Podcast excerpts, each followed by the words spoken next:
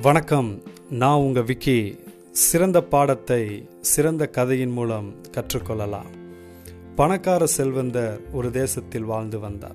ஆடம்பரமான வாழ்க்கையை வாழ்ந்து வந்த அவர் தனது நண்பர்கள் உறவினர்கள் அனைவரிடமும் தனது செல்வ செழிப்பை பற்றியே பேசிக்கொண்டு இருப்பார். ஏனென்றால் மிகுந்த ஐஸ்வர்யமுடையவராக இருந்தார்.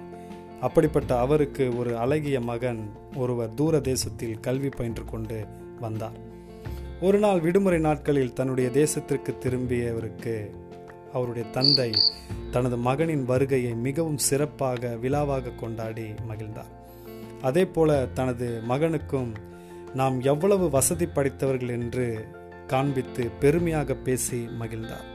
ஆனால் அவரது மகன் எந்த ஒரு வித்தியாசத்தையும் ஆடம்பரத்தில் உணரவில்லை.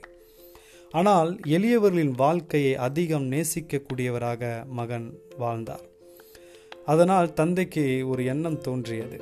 ஏழை ஜனங்கள் படும் கஷ்டத்தை ஒருவேளை பார்த்தால் இவன் தன்னுடைய மனநிலையை மாற்றுவான் என்று நினைத்தார். ஒரு நாள் தந்தையும் மகனும் தங்களுடைய வண்டியில் அவர்கள் தேசம் முழுவதும் சுற்றி வந்தார்கள். இரண்டு நாள் சுற்றி வீடு வந்த மகனிடம் தந்தை கேட்டார் ஏழைகள் எவ்வளவாய் கஷ்டப்படுகிறார்கள்? அவர்கள் எந்த அளவிற்கு நமக்கு மரியாதை செலுத்துகிறார்கள்? என்று பேசிக்கொண்டு இருந்தார். ஆனால் மகன் மிகவும் அமைதியாக கேட்டுக்கொண்டே இருந்தான். கடைசியாக இந்த பயணம் உனக்கு மகிழ்ச்சியை கொடுத்ததா என்று தந்தை கேட்டார். மகன் சொன்னான் உண்மையாகவே நான் மகிழ்ச்சியாக உள்ளேன் தந்தையே என்று சொன்னான்.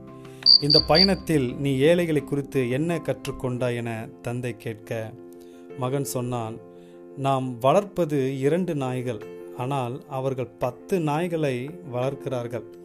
நம்முடைய தோட்டத்தில் பெரிய குளம் உள்ளது. ஆனால் அவர்களிடமோ கண்ணுக்கு எட்டாத தூரம் வரை குளம் உள்ளது. நம்முடைய வீட்டில் உள்ள மதிப்புள்ள விளக்குகள் வெளிநாட்டிலிருந்து இறக்குமதி செய்யப்பட்டவை. ஆனால் அவர்களிடமோ எண்ணிக்கை அடங்கா நட்சத்திரங்களின் வெளிச்சம் உண்டு.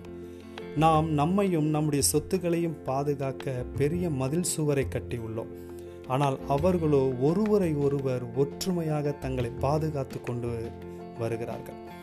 நாம் உணவை அவர்களிடம் வாங்கி உண்கிறோம். ஆனால் அவர்கள் உணவை பயிரிட்டு உண்கிறார்கள். இப்பொழுது சொல்லுங்கள் யார் உண்மையான செல்வந்தர்கள் என்று தன் தந்தையை அவன் கேட்டான். அவனுடைய தந்தையோ எந்த ஒரு மறுமொழி இல்லாமல் அமைதியாக நின்று கேட்டுக்கொண்டு இருந்தார் கடைசியாக மகன் சொன்னான் நன்றி தகப்பனே இந்த பயணத்தில் யார் உண்மையான பணக்காரர்கள் என்றும் கற்றுக்கொண்டேன்.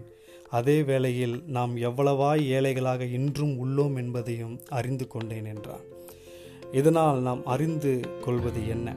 எந்த மனிதனும் தன் செல்வத்தினால் மகிழ்ச்சி அடைவதில்லை என்று பரிசுத்த வேதம் நமக்கு சொல்கிறது நன்றி வணக்கம்.